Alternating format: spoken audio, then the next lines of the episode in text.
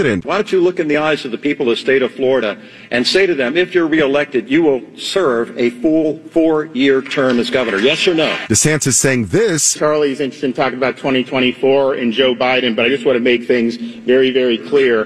The only worn out old donkey I'm looking to put out to pasture is Charlie Crist. That's ABC's Lionel Moise reporting. Well, a man is hurt after being shot by a police officer. It happened on Northwest 147th Street and 22nd Avenue in Opa-locka. He was armed with a weapon, did not drop it, was shot, and is recovering in the hospital. No word on actual charges. Broward School Superintendent in the hot seat. There's a special school board meeting addressing the issue today. Newly appointed chairman Torey Alston says he's holding an open discussion and action on Dr. Vickie Cartwright's future after a highly critical evaluation of her job performance since February. Cartwright's reign at the helm has been in doubt since Governor DeSantis suspended and replaced four school board members at the request of a statewide grand jury. But Cartwright rates herself highly effective in her most recent evaluation. We've had significant um, changes for the betterment as it's related to school safety. We've had significant changes for the betterment when it comes to academic if the board votes to fire her, the majority of yes votes would come from the newly appointed members. Wendy Grossman, News Radio 610 WIOD. More news coming up at 1030. Brian Mudd is next. I'm Natalie Rodriguez, News Radio 610 WIOD.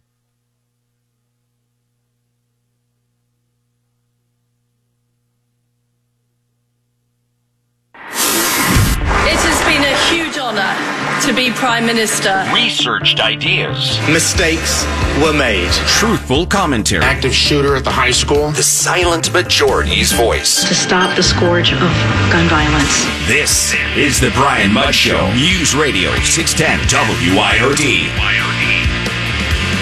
It is 10.03 on this Tuesday. And it was a fast paced festive hour last night. The debate, the gubernatorial debate at the Sunrise Theater in Fort Pierce. Our own Buck Sexton was there, along with another colleague. And leading up to the debate, I was getting updates about the conditions on the ground, some what was going on, the mood of the place, that whole deal.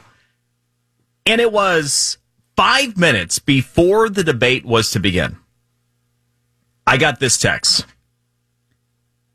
20 idiots in pink t shirts just entered. I'm like, okay. Now, the first thing that came to mind, I'm thinking 20 idiots in pink t shirts. Obviously, they were making a lot of noise, made their presence felt, but there's a whole lot of organization there, right? When all of a sudden, into the theater come 20 people of the same group dressed the same. And the pink thing as well immediately sent off something that I've covered in years, situations gone by, that being Code Pink. I do not know if these were Code Pink operatives, but it does seem as though they were highly organized, were together, and who knows, perhaps even compensated for their efforts.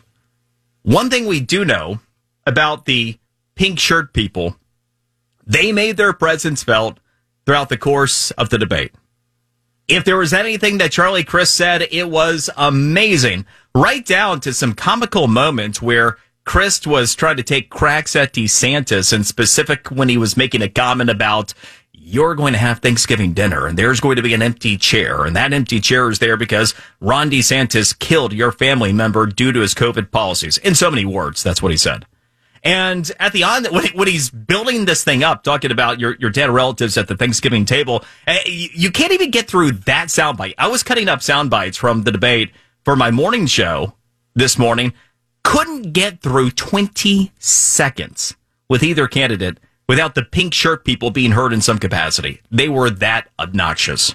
Where you had in that moment that I was just referencing, the pink shirt people, because Charlie was talking, go, yeah, yeah, yeah. They, they start out applauding your dead relatives at the Thanksgiving table. And you, you can almost get the sense at the point of where it stopped. You know, some of the other um, pink shirt people elbow the other pink shirt people. You, you, you shouldn't go ahead and, and applaud that. I mean, it really was quite the interesting dynamic there. Somebody who is certainly an interested party, our Lieutenant Governor, Jeanette Nunez. Lieutenant Governor, how are you? Good morning, Brian. How are you? Yeah, I am doing well, and uh, just talking a little bit about the debate and uh, what I refer to as the the pink shirt people at last night's debate that made their presence felt every step of the way. Uh, I'm I'm interested to get your thoughts about the debate, but you know, first to to those individuals that were there that were loud and trying to dominate the debate. I, I was really impressed with the governor's ability to stay on point, stay on message, and not be rattled by what was clearly an effort to undermine his performance. Well, of course, and and those pink shirt people, like you refer to them, I mean, all they wanted to do was to devolve into, you know, heckling and jeering, and they had no interest in uh, hearing the substance of the answers. And it was clear what they were trying to do. It was clear that they were unsuccessful. It was embarrassment um, for them, in my opinion. And, and looking at, you know, what they were doing, they a few of them had to be carted off. It, it's just really ridiculous. I think the vast majority of people that were there and people that were watching wanted to hear the answers from the candidates. And, uh, it was evident that the governor had just a command, a presence, a level of comfort and poise because he was talking substantively. He wasn't trying to score quick little cheap political points by having your cabal of pink shirt people. I like that. I'm going to use that now. Uh, really just to try to, to tip the, the scales of the, of the debate one way or the other. Yeah, I mean, you can tell he was certainly prepared. And, you know, Charlie, for his effort, he went for it. And when I say went for it, in multiple respects, I mean, like literally trying to say, hey, you're not going to have relatives at Thanksgiving because Ron DeSantis was, was governor, you know, during, during COVID. And, you know, we have, you know, lack of, of housing affordability because of, of Governor DeSantis. Things of this nature, which by the way, I mean, there is truth to that. I mean, we do have to give Charlie credit on, on one note here with, with the housing affordability thing. It is true that because more people want to come to the state of Florida than ever before, there's record demand that it has driven up prices because of, of you know, the supply demand factor there. So actually, Governor DeSantis's policies have had an, an impact on affordability. It's just so many people want to come here. But, um, you know, it looked like the, the governor was, was prepared for every one of those uh, attacks. Um, there was one though that, uh, you know, he did not end up answering. And it was one that is, is going to continue to be brought up. And, and that is the question about serving four years. Now, of course, uh, Crist asking DeSantis directly, that was not part of what was, uh, you know, considered in the debate. But your thoughts about the governor's non-response to that and how this issue will continue to linger over the campaign?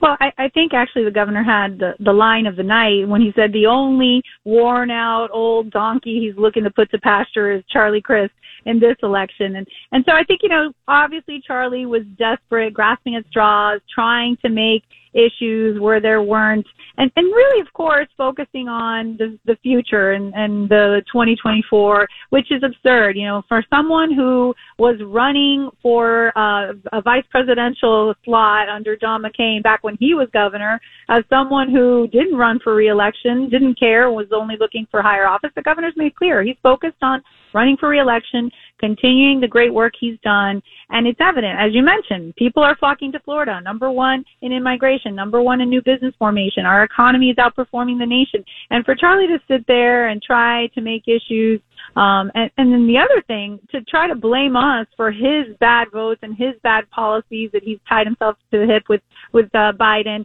Uh, you know, for him to say that we're responsible for the increase in gas prices, that we're responsible for inflation. I mean, I think it's a joke. I think anybody that was watching that had to chuckle and and see Charlie for what he is, a desperate shell of a candidate.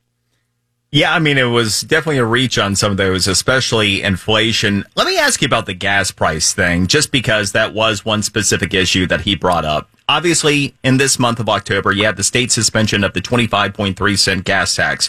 Uh, Charlie Crist said that it was a political stunt and, and he thought it was outrageous, you know, to, to time it right before the election.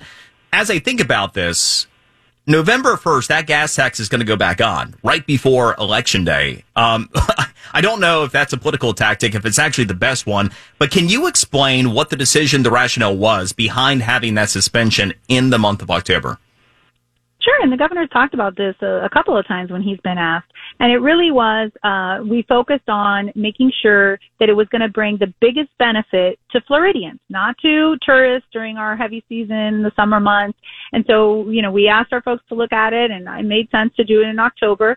Uh, it's the uh, time of year we don't have uh, as many tourists as, as we do normally in the summer months and in the high season in the winter. So it made sense, and it's something that you know I think Charlie should be applauding because right now we're desperate for relief wherever we can get it. Uh, obviously, Biden and his ridiculous policies of making America less energy independent, which has driven up the, the pricing, releasing uh, uh, petroleum from the Strategic Petroleum Reserve. I mean, all these things that Charlie and and and Joe Biden are part and parcel, it really is a, a problem. It really is creating a situation for Floridians that's uh, that's taxing on them, and that's why we're proud to have supported and signed into law the largest tax relief in the history of the state of Florida. We have the largest budget surplus in the state history, uh, over $20 billion of, of budget reserves that'll help us weather the Biden inflation storms that are soon to come. We're speaking with our Lieutenant Governor, Jeanette Nunez as lieutenant governor, obviously you stand ready to serve if for any reason the governor isn't able to. Have there been any discussions between you and Governor DeSantis about your stepping in for him, whether it be for a, a future run for office? None. None. None, absolutely none. It has been uh, a non-issue. We've never discussed it, and that's something. Like I said, he's focused on running for re-election, and so am I. I'm looking forward to the next four years that we're going to continue to do great things for Floridians, making sure we protect your freedoms, we protect your business, we protect your children, and so we've got a lot of work cut out for us in the next four years, and we're eager to take on that task. One thing that the governor highlighted last night, we're going to be speaking with our education commissioner, Manny Diaz Jr., coming up here in about a half hour, and we'll get some more details on it. But obviously, the national assessment that came in yesterday showed Florida's best performance ever. Really do see the standout differences based upon school policy during the pandemic. Yeah, and that was really exciting. And I actually had the opportunity a few years back um, to serve on the National Assessment Governing Board, which oversees the NAEP, which is the nation's report card. And what we saw, um, I think we were pretty much expecting for that to happen, is that Florida had um, the the least amount of learning loss. The learning gains in Florida have been astronomical. What we've seen from our educational system because of not just because of the decisions that we've made over the course of the last several years, ensuring um, quality education, raising starting teacher pay, which the Democrats love to talk about that they've never done anything about, but also making sure that we got our kids back in the classroom. We've talked about this, Brian, you and I, at length during the pandemic. We know that the biggest blunder as it related related to some of the decisions made with getting kids kept out of schools and and and left states doubled down on it.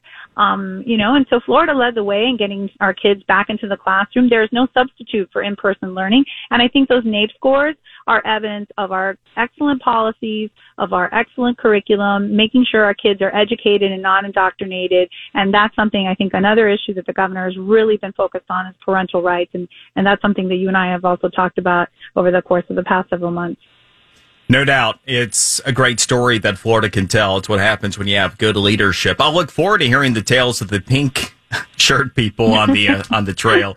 Thank you so much for the time. Good talking with you. Great talking to you. All right, our Lieutenant Governor Jeanette Nunez. All right, so Miami Dade's ballot referendums. My coverage, my recommendations on each of them next here in the Brian Mudd Show. He's ready to go 610 WIOD. What once was